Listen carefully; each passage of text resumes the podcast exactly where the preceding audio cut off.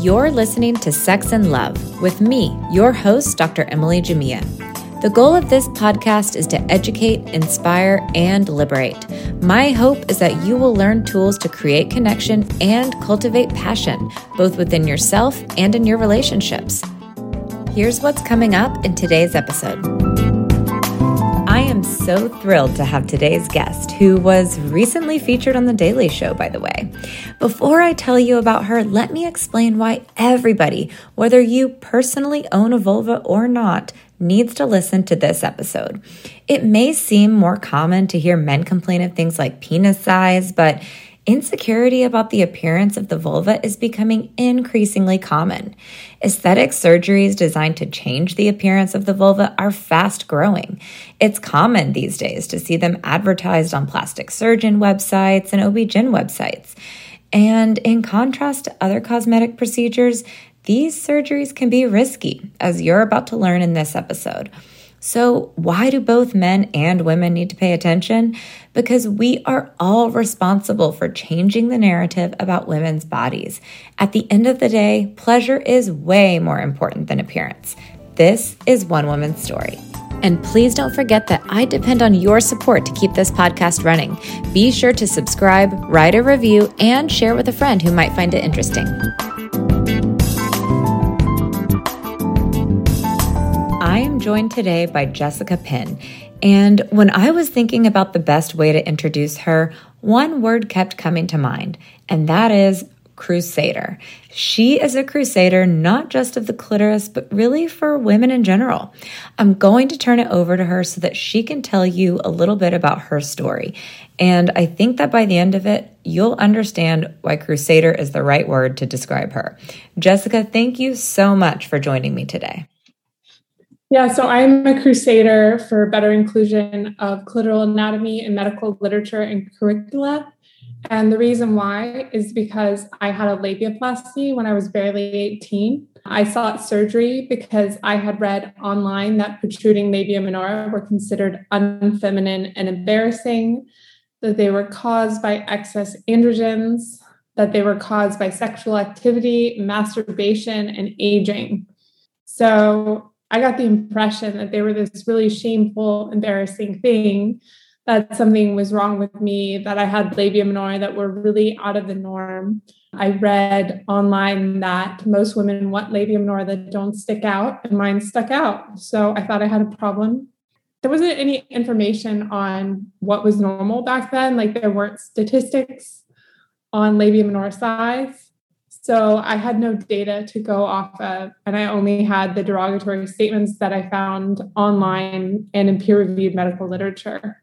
So just for anyone listening who doesn't know, let's just start with a very basic anatomy. So Jessica's referring to her labiaplasty, which is supposed to be a minimization of the labia minora. And if you think of a vulva, if you're looking at it gynecologically, you have the outer labia majora, which are like the outer lips, and then the inner labia, which are the labia minora. And for some women, the inner labia protrude a little bit. For some women, quite a bit. And this is something that a lot of women feel insecure about because of what Jessica was describing, what she had read online about a lot of the stigma that comes for women who have labia minora who protrude a bit, all of which is total B S, to be frank. But a lot of women, for those reasons, feel very insecure about that part of their body. And so it sounds like that's exactly what happened to you. And you began exploring the option of labiaplasty, which you ended up going through with at eighteen.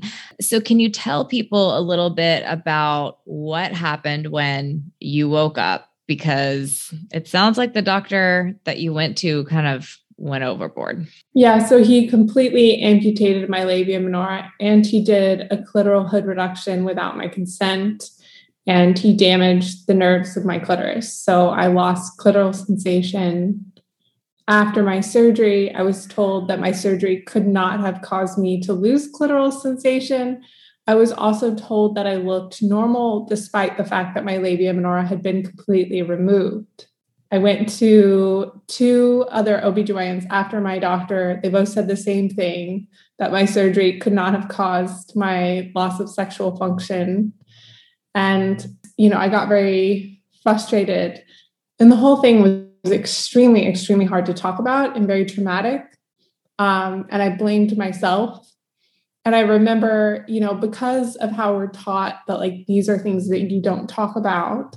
Yeah. When I first brought up my sexual function to my O B G Y N, not to the doctor who performed my labiaplasty, but to his partner, actually, who was female, because I switched to his partner because I felt uncomfortable with him. Mm-hmm. Um, and I remember like basically shaking because I was so nervous to be talking about like, oh, like I don't have, you know, like I was having trouble orgasming. I couldn't mm-hmm. feel much sensation. And it was so awkward to talk about. And I think that's one big problem that goes on is so many women have trouble talking about these issues.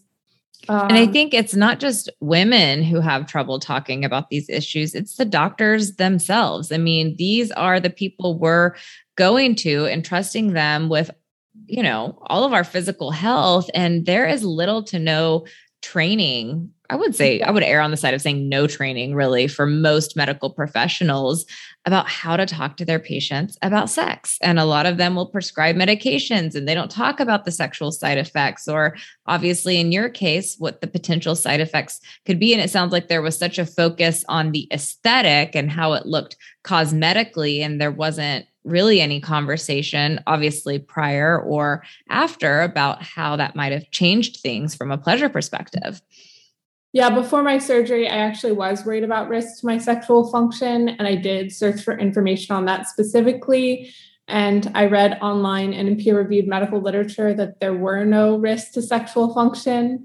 I read that the labia minora played no role in sexual function, which is wrong. And yet many doctors still say that. I actually got a message from a woman yesterday who was telling me how she had been to doctors who had basically tried to talk her into labiaplasty.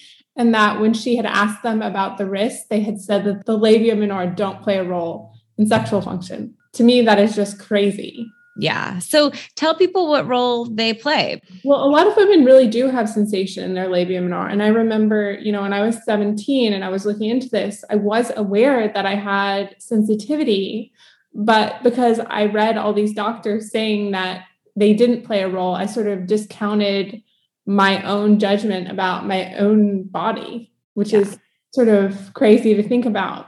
But I think the authority that doctors have can cause us to discount our own feelings and judgments, right? Sometimes. Totally. Yeah. And so basically they have the same types of nerve endings as the clitoris, actually just not as many. Um, I also think they play an important role mechanically and facilitating clitoral sensation. That is not something that gets talked about much, but that was Masters and Johnson's theory for how women orgasmed during intercourse.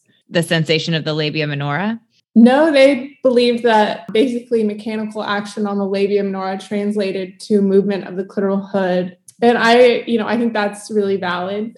Um, they also play a really important protective role. So one thing that happens is when the labia minora are completely removed, the vestibule is exposed, and that ironically can actually cause discomfort. It's a bit funny to me because they always attribute large labia minora to discomfort. I personally had no discomfort at all. So I'm always skeptical of that claim. And sometimes mm-hmm. I think there are times when people feel like, you know, if they have a problem with like a bike seat or some pants, they want to change their vulva instead of just like getting a new bike seat or new pants. And to me, that's a bit crazy yeah. because you shouldn't have to change your body to like fit the things in the world, I guess. Right. Totally. So there are some cases, and these are a little bit more unusual, but they do happen, in which the labia, sometimes the labia minora, sometimes the labia majora, are significantly larger, and this can cause discomfort for some women. If you're listening and you think you might be one of these women, do your due diligence before considering an operation. Look online at pictures of vulvas. I'll post a reputable link in the show notes. And be sure to go to a surgeon who has advanced training in the complexities of female genital anatomy. I also want to add that there are other reasons why women might experience pain in the vulva. Issues like vulvar vestibulitis, genitopelvic pain penetration disorder, formerly known as vaginismus, or even some skin conditions can also cause genital pain. You want someone who can properly conduct a good differential diagnosis before going under the knife.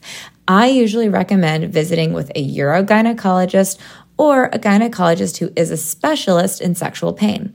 A sex therapist can also go a long way in helping you know what questions to ask your doctor. Sex therapists can also go a long way in helping you work out body image issues that may prevent you from feeling more secure with your sexual self. So this is one of the fastest growing cosmetic procedures. I mean, I am shocked at the fact that I see it listed on so many plastic surgeons' websites now as a surgical procedure that they offer. What, what do you think about that? Where is that coming from? Why has this become so popular for women?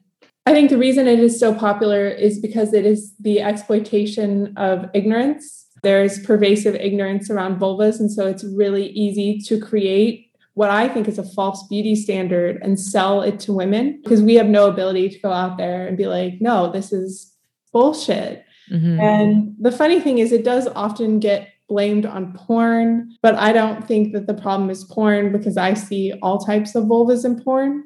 Interesting. But I would have probably been someone who blamed porn. So tell me what you think it is.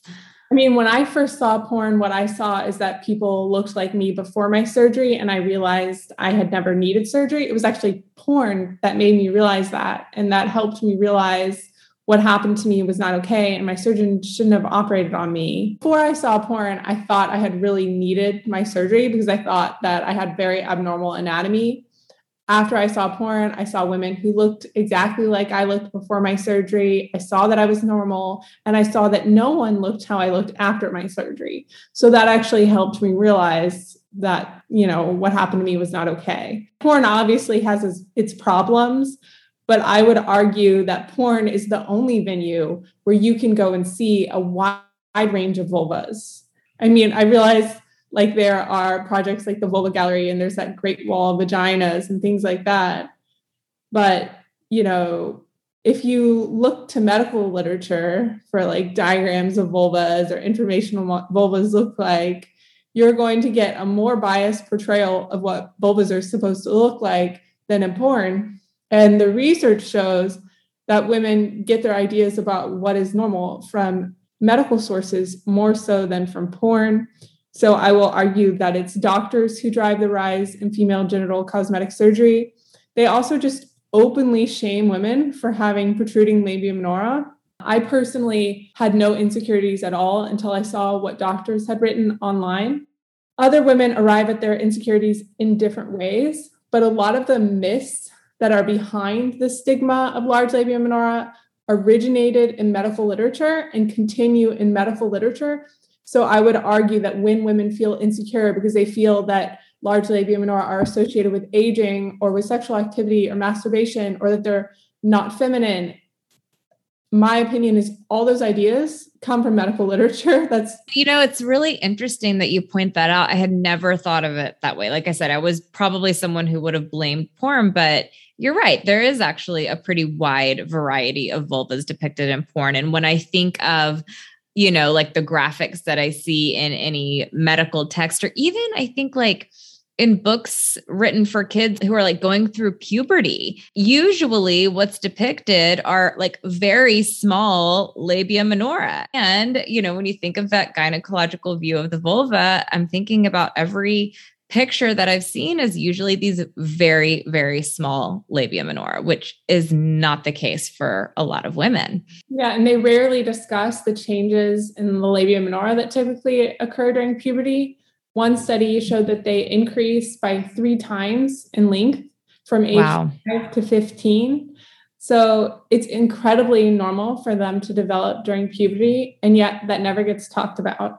Yeah. And so I think a lot of girls, they end up wondering if there's something wrong with them because their bodies change and nobody talks about it. What's very frustrating is a year ago, WebMD agreed to add anatomy of the vulva. Um, they have basically nothing on the vulva or clitoris, even though they describe penile anatomy in detail. My memory is they have three articles on penile anatomy and how the penis works. They have nothing on the clitoris or vulva, except now they do have the article on, you know, how your labium and are maybe too big and you may want to get them trimmed.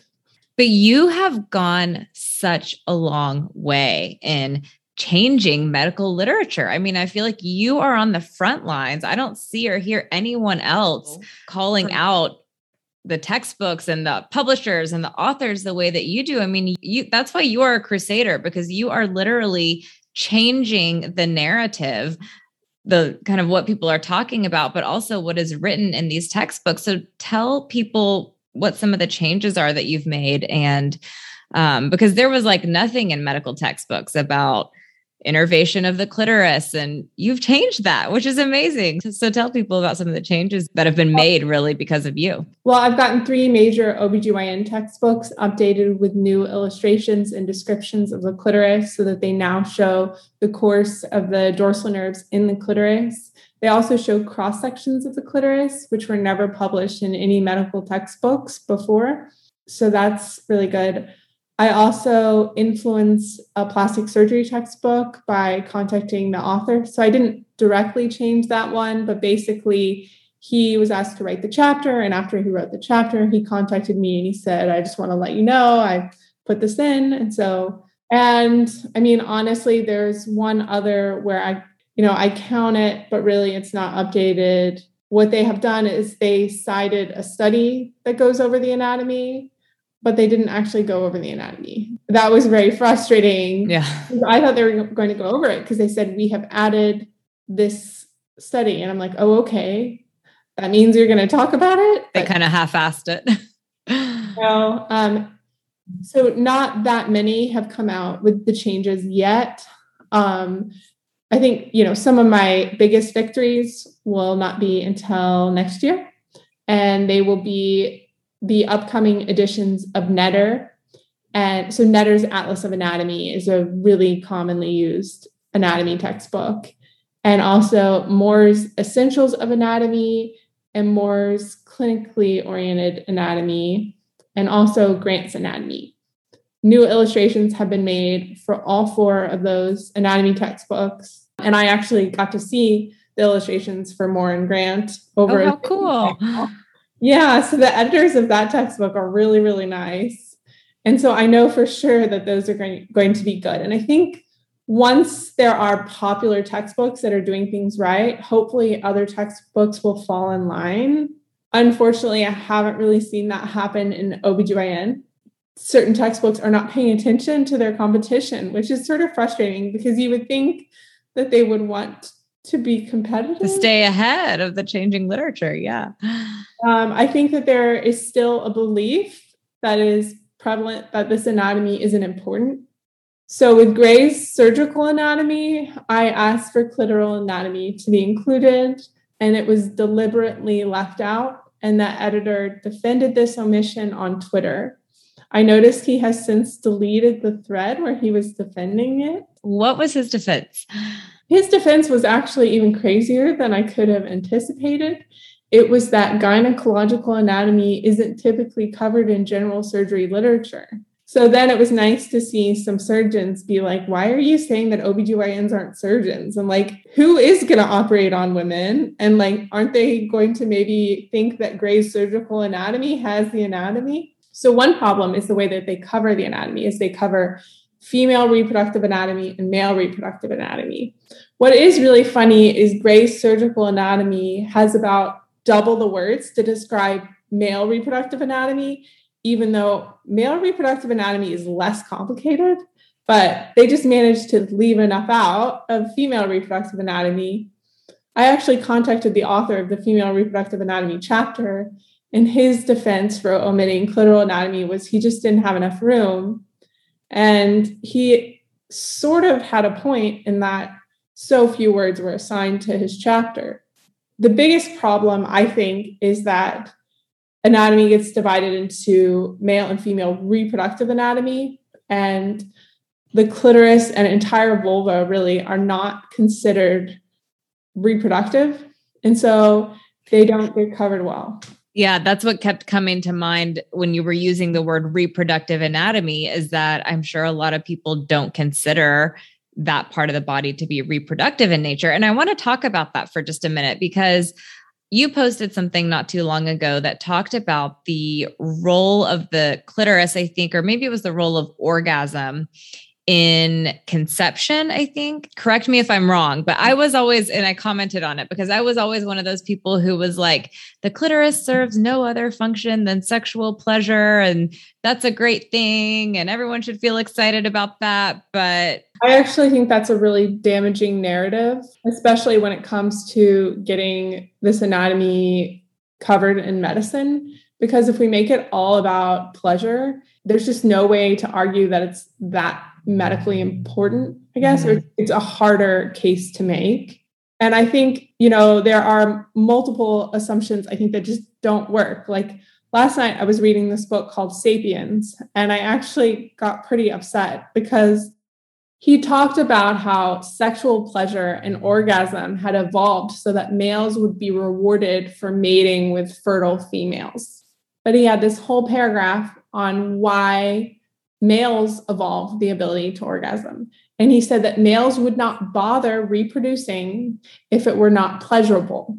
So why do we assume that females would reproduce if it were not pleasurable? Why is there this totally different scientific narrative around it? It's not logical.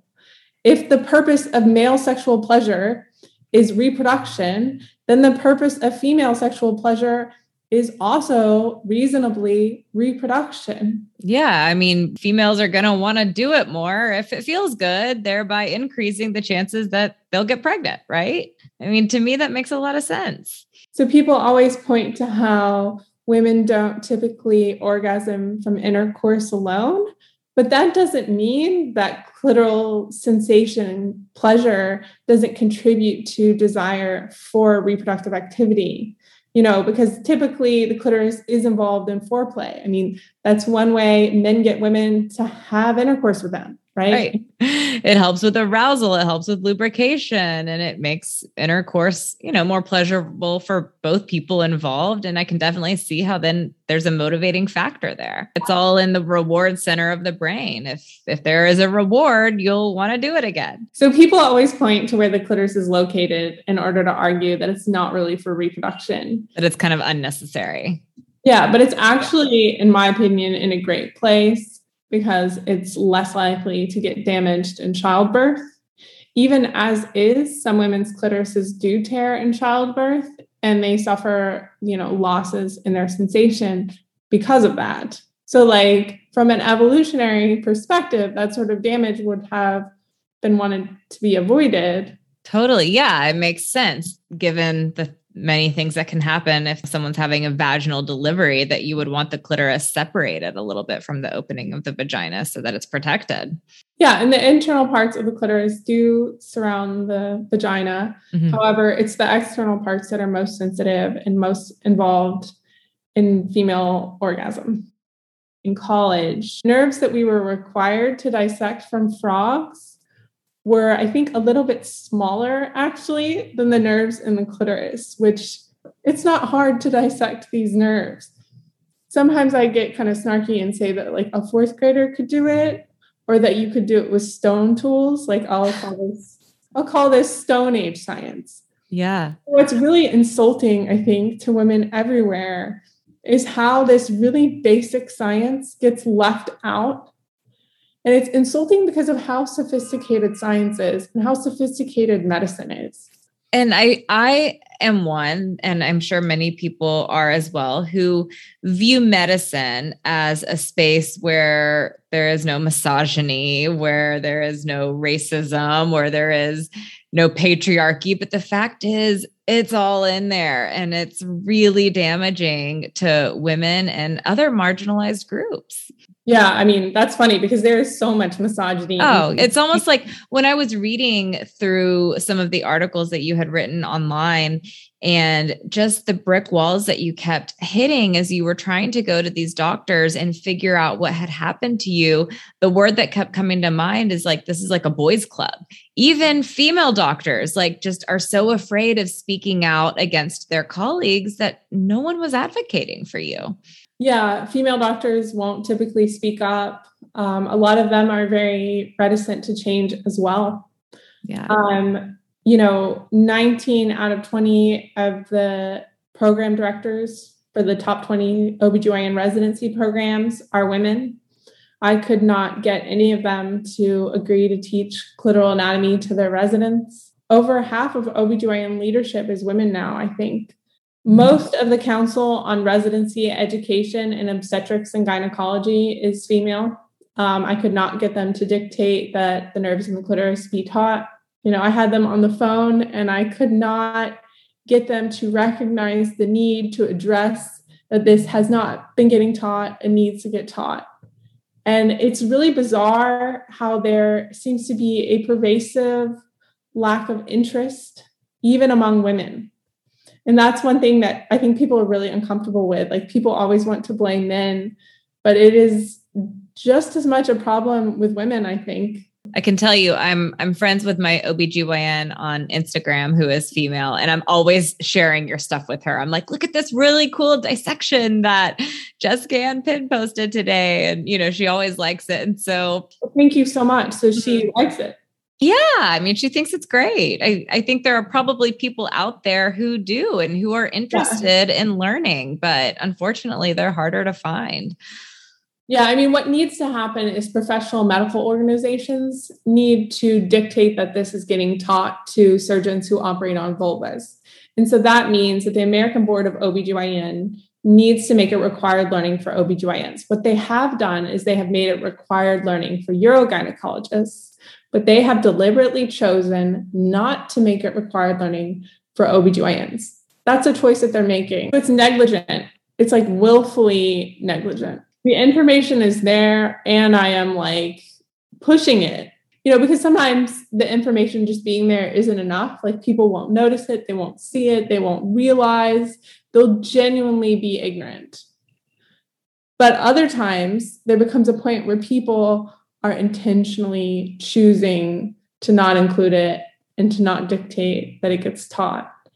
And the reason they don't is because of the lack of perceived reproductive role. That is what is primarily behind this. You know, one argument is that even if we say the clitoris is not reproductive, which I think is wrong because I think it is, that's still not a good argument for leaving it out because we don't leave out major nerves for other body parts. You know, we're not going to like leave out anatomy of the toe because like your toe is really not that important. I think most women yeah. had to make the choice, probably trade like a toe for like their clitoris, you know, like yeah, I think most would. Yeah. So it's just funny that it, the clitoris is not considered as medically important as a toe. Yeah. And this needs to be acknowledged for what it is, because basically, medicine does not acknowledge women as having a right to genital integrity and sexual function. They do not consider harm to women's genitals as something worth preventing. And this is systemic. And it's a choice that they're making when they decide, you know, the penis is something that you learn in general anatomy, but the clitoris is not. Obviously, vulva owners are going to see this episode as being really important to them. Why is it important for penis owners to listen to this episode? I think it's important for men to be aware of the inequalities that persist in our society, because I think a lot of the times men think that we have reached equality and why are women still complaining? And, you know, they'll tend to think like feminists are just trying to be victims, instead of realizing that there are real problems that need to be addressed. If women are harmed in this way, it affects relationships significantly. Like this is not something that just women have to deal with. Now, I had one very sort of selfish and annoying guy tell me that I was missing his part of the picture and how much the harm that his girlfriend had suffered affected him And he kind of was like a little overly sensitive. Like he felt like I had like discounted his pain. He was like, you don't understand my pain. And I was like, well, like, but I, you know, I, I can see creating space for that because it can become a major couple issue. You know, whenever I am working with a couple, if it's not uncommon for one person to identify as the one with the problem, but at the end of the day, if one person is suffering in some way sexually, it affects the whole relationship and create can create suffering across the board. So I think it's really important for men to have a realistic idea of how the vulva should look and be just as invested in female sexual pleasure as women are. And I think this is a really great opportunity for them to to learn and to learn anatomy and to learn about sexual pleasure and to see the potential negative consequence when sexual pleasure is negatively affected in some way. Yeah. I mean, I think that there needs to be more awareness about the fact that the clitoris is the primary somatosensory organ of female sexual response, that most women orgasm from their clitorises. Clitoral stimulation is extremely important. There was actually a study that I sent a friend that showed that anorgasmic women, they don't get as much oxytocin. Like when they have sex with their partners, they literally have less of the bonding hormone. They are less chemically capable of bonding with their partners if they're not orgasming. Like that's pretty important. I'm not trying to make anyone feel bad, but that's what's happening biologically. Yeah. Yeah. And so that's one reason for men to really care about their partner's orgasms. I think male orgasm gets so prioritized and it's taken for granted that, of course, like men should have orgasms every time, but people tend to think that female orgasm is just some kind of bonus or luxury, you know, but it's not. It's extremely important. And really more broadly, I would say not just the female orgasm, but female sexual pleasure, which is all encompassing. I mean, there's a psychological component to that. There's an emotional component and obviously the physical component. And so if for any reason sex is not pleasurable for a woman, there's less of a chance she's going to want to do it. Exactly. Yeah. You know, it's a feedback system where sexual desire requires that sex be pleasurable for women. And so if they're enjoying sex, they will want it more and everyone's going to be happier. But yeah, I mean, I also just think that there is a need for men to be aware of the problems that are facing their wives and girlfriends and daughters and female friends. Totally, totally. But yeah, I just want to say one thing. As popular as labiaplasty is and has been for a long time, there are still no training standards for labiaplasty. Neither O B G Y Ns nor plastic surgeons are trained to do labiaplasty in residency. So on top of not learning the anatomy, they also are not trained. There's no There's no standard of care. So the standard of care is kind of a vague concept. I would say more that the standard of care here is just exceptionally low. The standard of care is for surgeons to do surgeries they're not trained to do on anatomy they don't know. That's the standard. So my father is a plastic surgeon, and one thing that we've tried to do is we've tried to make it so that surgery centers will require that surgeons have been trained. At least like, you know, there are like programs to train them. There just aren't any through their professional medical organizations, which is what should be happening.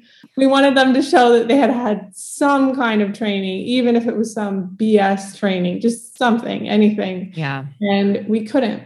You know, it's always hard. Like I will post about the things that I am able to do, like change textbooks, but there are a lot of things that I try that don't work. Another thing is professional medical organizations are responsible for the standard of care. They are responsible for setting guidelines for what information gets taught to doctors.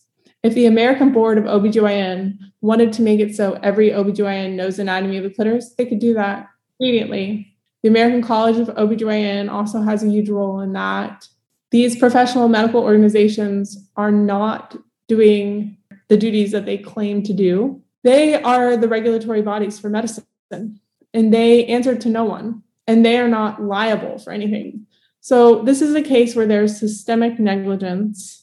It's been extremely difficult to change, and there's no legal mechanism to change it. The other thing that people typically don't understand is if there is systemic negligence, it's almost impossible to sue anyone because having a good case requires showing the standard of care wasn't followed. Ignorance of anatomy is pervasive. If a lot of doctors are performing these surgeries in a way that results in complete amputations and, you know, other problems like that, you can't sue a doctor for doing that. So women who have had their labia minora completely amputated have not been able to get lawyers to take their cases. That's really scary. I mean, that is really scary. And so, I mean, I, I know women who have looked into this procedure. I've had clients who have gotten this procedure, and I just really hope anyone listening to this hears what you're saying and does their homework and really considers whether or not, like, let me ask you this. If a woman is considering, like seriously considering getting this, what questions should they ask their doctor and what kind of doctor should they go to? Okay. Well, first, what I want to say is the only time that I think women should be getting labiaplasties is if the labia minora are causing them some kind of discomfort or pain. Um, otherwise, if they're seeking labiaplasty for cosmetic reasons, what they need to understand is they're supporting an industry that lies to women, right? They publish false information in order to stigmatize large labia minora, right? They do things like advertise on Facebook that this is like a haircut for your genitals. They get on TikTok in front of kids and they show sandwiches with ham sticking out and they cut off the ham to show kids what surgery they can have on their vulvas. That's disgusting. They consistently minimize risks. On RealSelf, you can see experts in female genital cosmetic surgery describing anatomy incorrectly and misinforming patients about risks. So even if someone is capable of finding a doctor who is safe, they need to understand that they are putting money into this field that is fundamentally corrupt and harming women. One thing that people say is, oh, you'll be fine as long as you go to someone who has done hundreds of these procedures before. Well, that's not always true. I've heard from women who have gone harmed even when their surgeon had done a lot of them before. But the other thing to recognize is if that's how you're thinking, like how much are you valuing those first one hundred people? There was one female O B G Y N who talked about how she just started doing these surgeries without any training, which is what they do. They just start doing them because they look easy. And she said she dodged bullets with her first dozen or so patients. That's not how it's supposed to work. You know, like when doctors learn how to do rhinoplasties or breast reductions or facelifts, anything like that, the way that happens is it happens in residency. It happens under supervision. There's a formal training process. So if you go to a labiaplasty, it's a totally different thing than going to get a rhinoplasty, right? A nose job. If you go to get a rhinoplasty with a board-certified plastic surgeon, you have assurance that they have learned detailed anatomy of the nose. So they cannot become a board-certified plastic surgeon without having gone through this process where they have been formally trained, where they know anatomy, where they have done multiple rhinoplasties under the supervision of an experienced surgeon. None of these protections are in place with labiaplasty. And the reason why they're not in place is because the field has completely neglected to make it safe. For one, because of taboo. The professional medical organizations are uncomfortable with it, so they don't want to get involved. And then there's also the idea that it's just not important, that you're just cutting off skin, that these are really simple surgeries. They don't realize what they're doing. So like when plastic surgeons and O B G Y Ns perform clitoral head reductions, typically they think they're just removing extra skin. They don't realize that the clitoral hood is basically the skin of the clitoris. The nerves of the clitoris are just beneath the skin of the clitoral hood. They don't acknowledge this. The dorsal nerves of the clitoris were not even mentioned in female genital cosmetic surgery literature until, I think, two thousand fifteen. If there's any sort of business that is harming people, what we can do is we can stop giving them our money, right? If there was a company that you knew had unsafe conditions for their workers or wasn't paying their workers or, you know, had a, a product that killed an unreasonable number of people and they didn't like bother to try and make it safer or something like that, would you continue to buy their products? No. And so that's what this is like. I think. And so I think people need to realize that, because like, even if you're the one who like knows which product to save, or like, you're not one of the workers, so what does it affect you? You're still contributing to that. You know, I think the only way this will change, so it, it can change for me, like making a big fuss and just strong arming people and working for free, or it can change from women not accepting this standard, right? It can change from the customers saying, hey, like, we are not comfortable with surgeons operating on our vulvas without formal training, without adequate education in vulvar anatomy that is required. And not just, so some women are comfortable with their surgeon saying, I'm different. I know the anatomy, but most other doctors don't. And I think there's something very, very wrong with that. My problem with surgeons who say they're the exception, they know the anatomy, is why aren't you speaking up about your colleagues? How can you just look the other way when you know that your colleagues are operating on women blind and harming people?